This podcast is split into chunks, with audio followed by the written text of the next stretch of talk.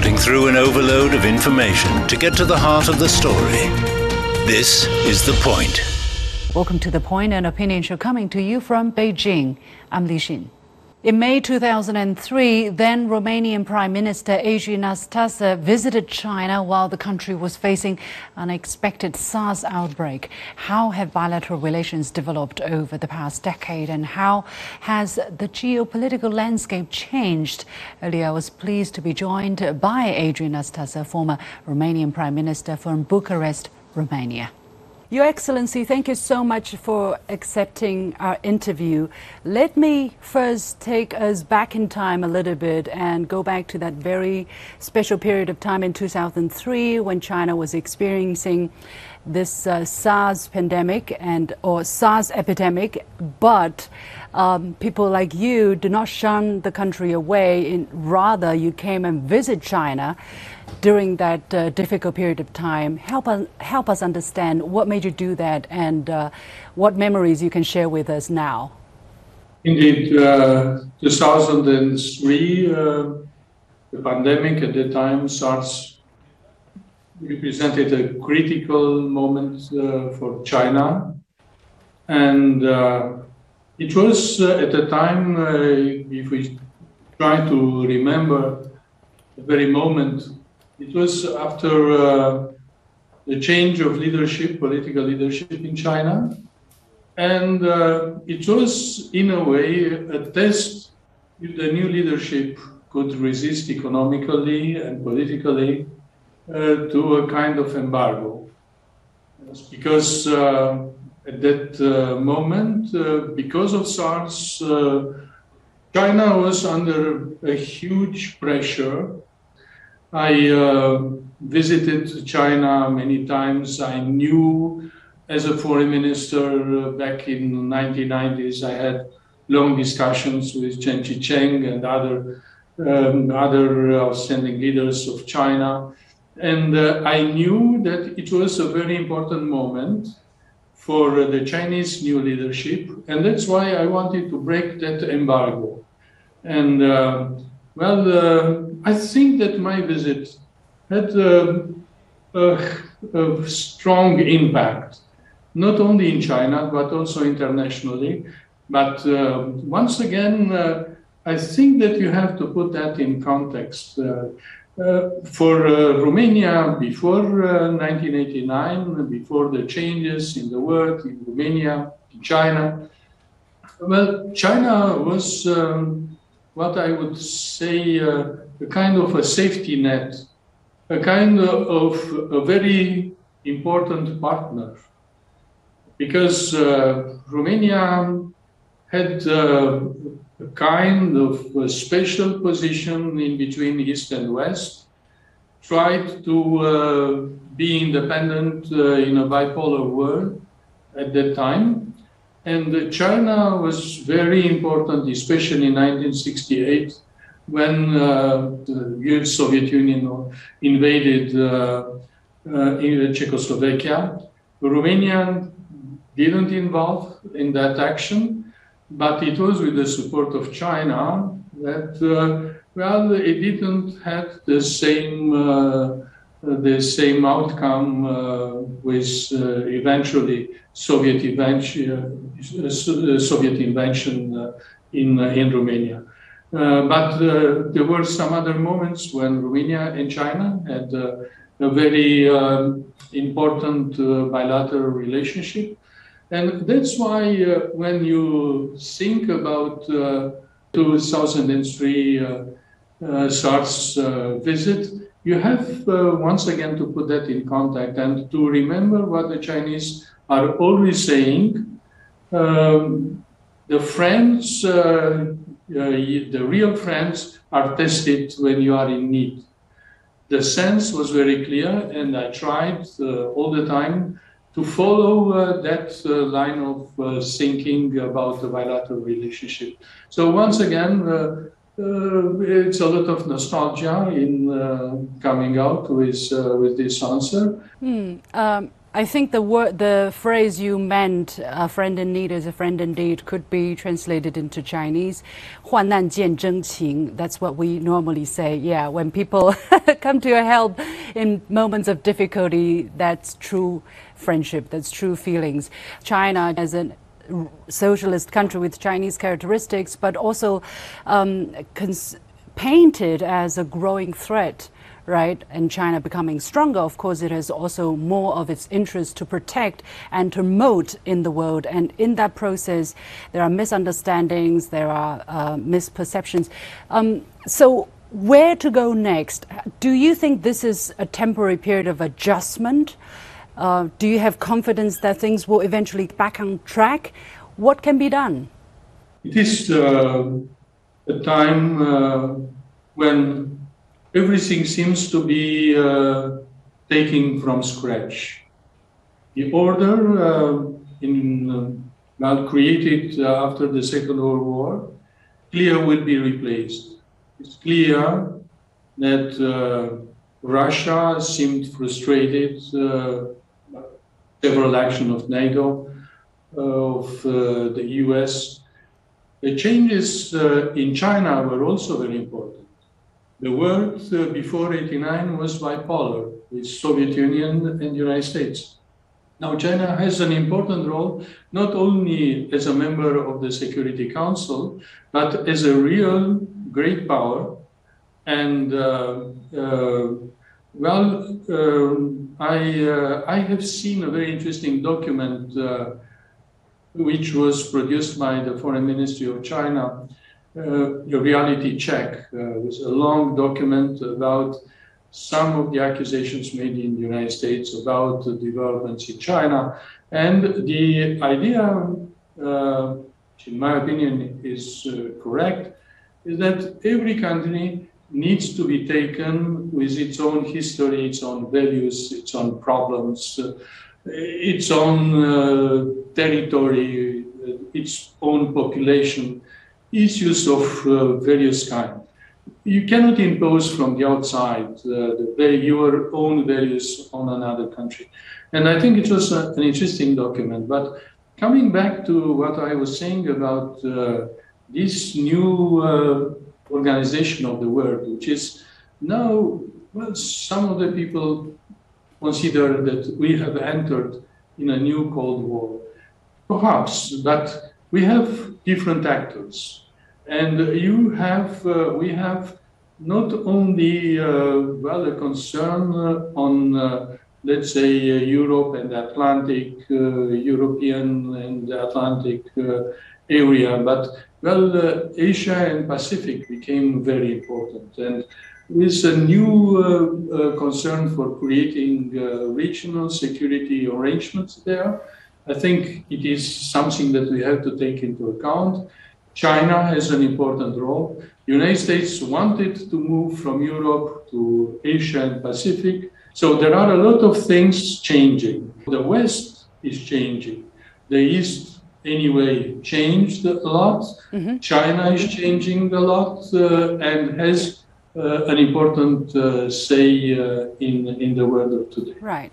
Um, do you think there's a gap between your understanding of China and the kind of general tendency in perceptions about China? Because you have been to China many times. Not every Romanian had th that kind of opportunity. You understand China better and you have a historical perspective as well. Do you think there's a gap in terms of the general public's perception of China, not just in Romania, but in other countries as well? In other countries, uh, mainly. But I remember, well, I go back again to uh, 1990 the visit of uh, Minister Qian Qichen to, to Romania. I uh, invited at a dinner uh, the leader of the opposition in Romania at that time, Ion Rațiu, and uh, he was criticizing uh, the Chinese leadership at that time. And uh, well, Qian Qichen, a very wise man that I admired a lot, said, look, what is the population of Romania? He said, uh, Rațiu said, 22 million. And he said, look, this is, uh, uh, well, the number uh, of uh, the, the, Chinese, uh, well, being born every year. So we have to, to give them food, jobs, housing, whatever. So do you think that we we can uh, afford to, to, to leave them uh, without a control of the society on those issues? And then he invited Ion Rațiu in China. He visited Raziu, he visited China, and when he came back, uh, he had different views. So I think it is important that uh, for those who visit China, yeah. who understand the magnitude of the changes uh, by the way, I am a member of uh, the uh, independent experts uh, at the CIIC, uh, Shanghai Institute of International Studies, mm-hmm. and uh, I visited also Shanghai several times.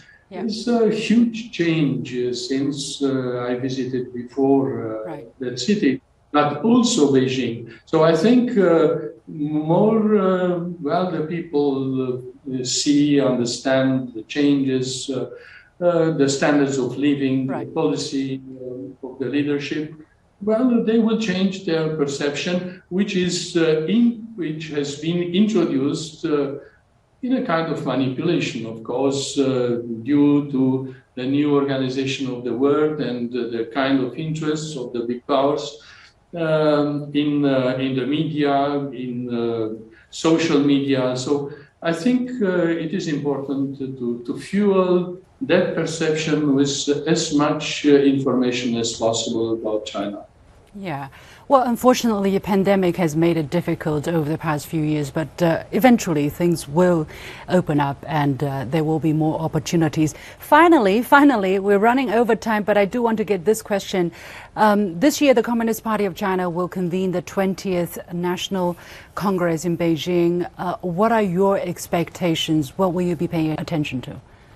I know uh, that uh, the Congress uh, of the Communist Party is an excellent opportunity for an in-depth analysis of internal uh, policies, but also of international affairs. I am sure that, uh, well, uh, a lot of new ideas and new measures will be taken um, with a view of uh, preparing for uh, to 2050 uh, as a as a target. Thank you very much, Mr. Adrian Nastase, former Romanian Prime Minister. Thank you for your time. Thank you very much. After the break, a new report says China's efforts to fight air pollution have added an average of two years to people's lives. How did China do it? Stay tuned making room for all opinions and seeing events from more than one side.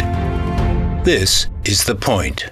Air pollution continues to be a daunting challenge across the world, but a new report points to China as an important beacon of progress. According to a latest report published by Chicago University, particulate pollution in China has declined by 40% since 2013, when the Chinese government declared a war against pollution while it took several decades for the US and Europe to achieve the same reductions. The drop has also added two years onto the average life expectancy in China. What enabled China to make its air cleaner while also growing its economy? What still needs to be tackled? Earlier, I spoke to the curator of the report, Professor Michael Greenstone, director of the Energy Policy Institute at the University of Chicago. He previously served as the chief economist for President Obama's Council of Economic Advisers. So, Professor Greenstone, thank you very much for joining us. Um, straight away, help us understand more about the latest Air Quality Life Index report that you have uh, produced. Um, there are a lot of pollution reports out there, but uh, this one looks different because it uh, links air quality with life expectancy um, its impact on the number of years that people can live. So, what kind of model did you did your team use to come up with such a conclusion? Yeah, so thank you for the question. Uh, so the model actually was born of some research. I was very frustrated by uh, the AQI and other air quality indi- indices because I could never remember is brown better than purple, is better than orange, is worse than blue uh, and it never was unclear. It was always unclear to me what it meant for my life. Uh, and so, I conducted a series of studies that related long-term air, uh, air pollution exposure to life expectancy. Uh, and then I took the results from those studies uh, and used them to create this air quality life index. Uh, and it provides a measure for what would happen anywhere in the world if air pollution there were improved to any levels and could be the country's own level uh, standard or the WHO standard. So, how long have you been using this model to track the impact of air quality on life expectancy? So, I think we've been using it for about uh, five years. Uh, and, you know, the striking finding that comes from it is that the average person on the planet uh, is losing about two years of life expectancy to air quality relative to if they lived uh, with air pollution concentrations at the World Health Organization standard. And that two years of life expectancy is more than the average person loses uh, from alcoholism or smoking cigarettes or terrorism or war or anything like that. So I think of it as the greatest external threat to human well being on the planet that exists currently.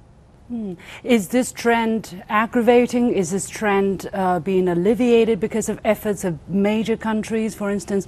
Um, and also help us understand the latest findings about China in specifics, please. Yeah, so what's very striking is uh, if you took China out uh, and just looked at the rest of the world, there probably in the last year would have been a slight increase in uh, air pollution. Uh, that is a worsening well being. But all of the decline that has happened in the world has really taken place in China. And all of that improvement is started uh, and kind of followed pretty directly from when the premier or China itself declared a war on pollution in 2013. Uh, and since then, there's been a 40% improvement uh, in air pollution in China, and it's striking uh, no matter how what way you look at the data, uh, it's really an amazing reduction in air pollution in a kind of unprecedentedly short period of time. The report also says, due to improvements made to the air quality that you just mentioned, the average Chinese person can expect to live two years longer. I mean, that is quite remarkable. So, how did you come up with the, this figure? How did you, you know, calculate, given the, the size, the diversity of it, and you know its air quality versus life expectancy. How did you make the link? So first, let me just clarify: the two years means if air pollution, which has come down, stayed at the levels it is permanently, relative to permanently staying uh, at the higher levels, then people would live uh, two years longer on average. And it comes from a natural experiment uh, where one uh, set of people were exposed to very high levels of air pollution for their whole lives, and another uh, to lower uh, levels of air pollution. And what you see is in the places where people have higher levels of air pollution, uh, you see elevated rates of mortality, not just among the young and the old, but at all age categories. Uh, and it's almost all concentrated in cardiorespiratory causes of death, which are uh, plausibly related to air pollution. So there's a very tight link uh, and you know what the improvements in China, as you said, have uh, increased life expectancy uh, by about two years. But I, I just want to unpack that. Like two years is a number. You know, underneath that number are like kids dying too young, uh, people being sick, older people dying prematurely, and like you know, just a lot of a lot of hardship, really. Right. Uh, and so, uh, two years is appealing because it's easy to say, but you know, these are real lives, real people, uh, and you know, reductions in air pollution allow people to lead much richer, uh, fuller lives. So basically, you're saying if the air quality in China would have uh, been the same since 2013, for instance, or even gone worse, uh, the Chinese average life expectancy would have uh, been reduced by two years. Is that what you're saying? Relative to the current levels, yes. And considering the size of the Chinese population, 1.4 billion, so that is actually, you know, quite a bit of an effort. You know, if you have 1.4 billion people each um, expecting to live two years longer than they would have. That is uh, quite remarkable. I mean, how reliable? yeah, go ahead. No, I was going to say it's hard to come up with a policy uh, that is uh, has larger benefits. Just wow. as you said, the Chinese population is so large, and these gains in life expectancy are, are, are quite large. it's really quite incredible. I mean, we know the Chinese government did a lot. We know the Chinese people also gave up a lot. For instance, we, we can't do barbecue in open spaces in Beijing, for instance. So we kind of just, you know, got rid of that, uh, that yearning, you know, if you know what I mean.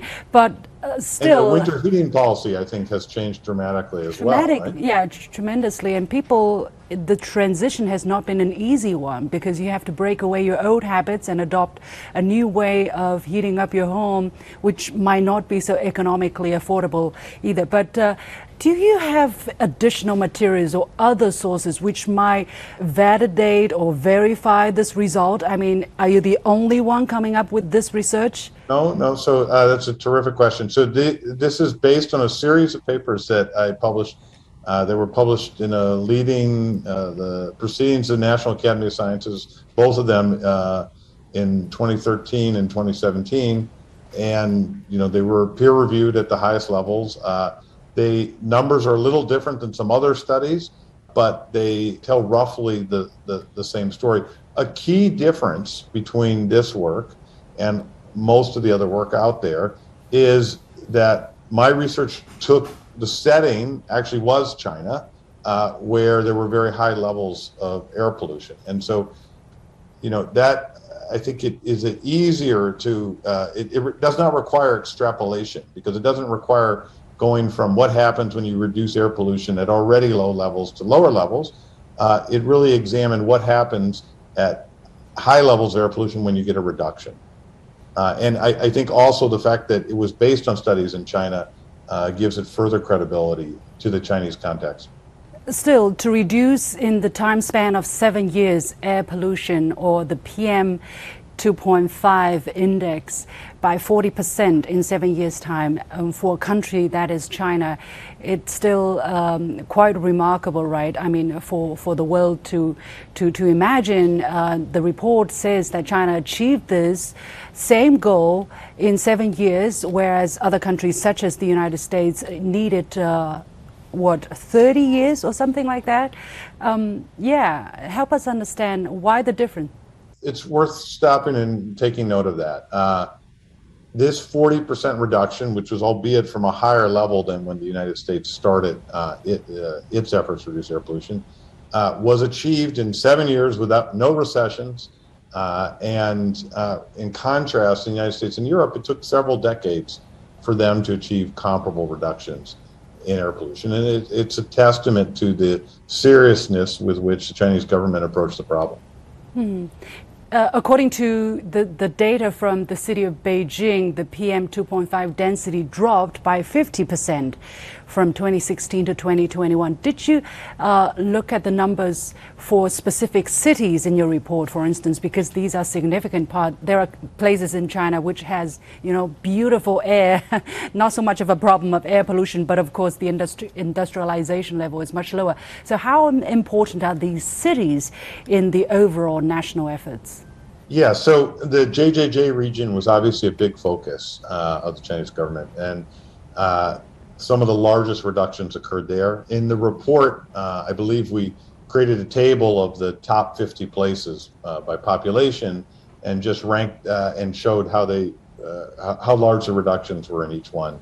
In some places, it was larger than others, but on average, uh, it was about 40%. Uh, as you said, Beijing and the JJJ region more broadly were a target area, and so it's not surprising the reductions were larger there.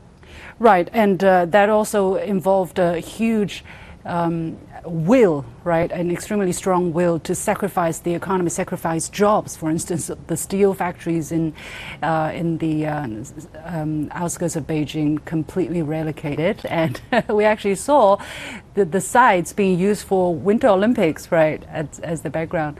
That is uh, probably a very good example. So, um, how do you look at China's contribution then to the global efforts to fight pollution, air pollution, uh, China re reducing by 40%. So, on a global level, what does that translate to?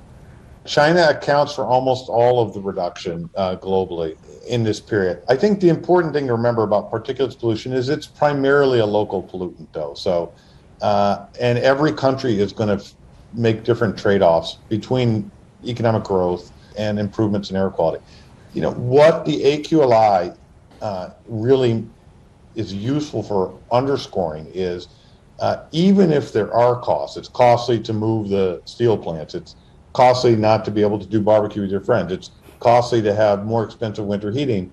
Even if there are those costs, there are very tangible and important benefits. Uh, and so, what I really intended the AQLI for is a way to quantify the benefits so that they weren't diffuse, they were very concrete uh, and could be contrasted readily with the, uh, with the costs. Mm-hmm. Can China's experience be emulated, I mean, by other countries who are looking to reduce their air quality pollutants? I think China can be a model for a lot of other countries in the world. Uh, and when you look around the world and you see the satellite imagery of where the particulate matter is, a lot of it's in Asia, uh, some in sub-Saharan Africa, uh, but a, lot of it's in Asia. And I think you know if you go back in time seven or eight years, I don't think anyone could have imagined or would have imagined that the improvements in China would have been so rapid. Uh, and in that regard, I think it is a message to the rest of the world like this is achievable. Uh, and it, it, it's not an endemic problem that has to be. Thank you so much, uh, Professor Greenstone. Keep up your good work, and uh, let's see in the next five years whether we can come back and uh, talk about still more in reduction in air pollutants in China. I look forward to it. Thank you for the opportunity. Thank you very much.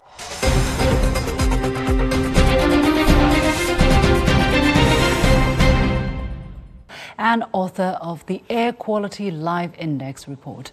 With that, we come to the end of this edition of The Point with me, Li Xin. As always, you can follow me on Facebook and Twitter using the handle Li Xin in Beijing. You've got the point.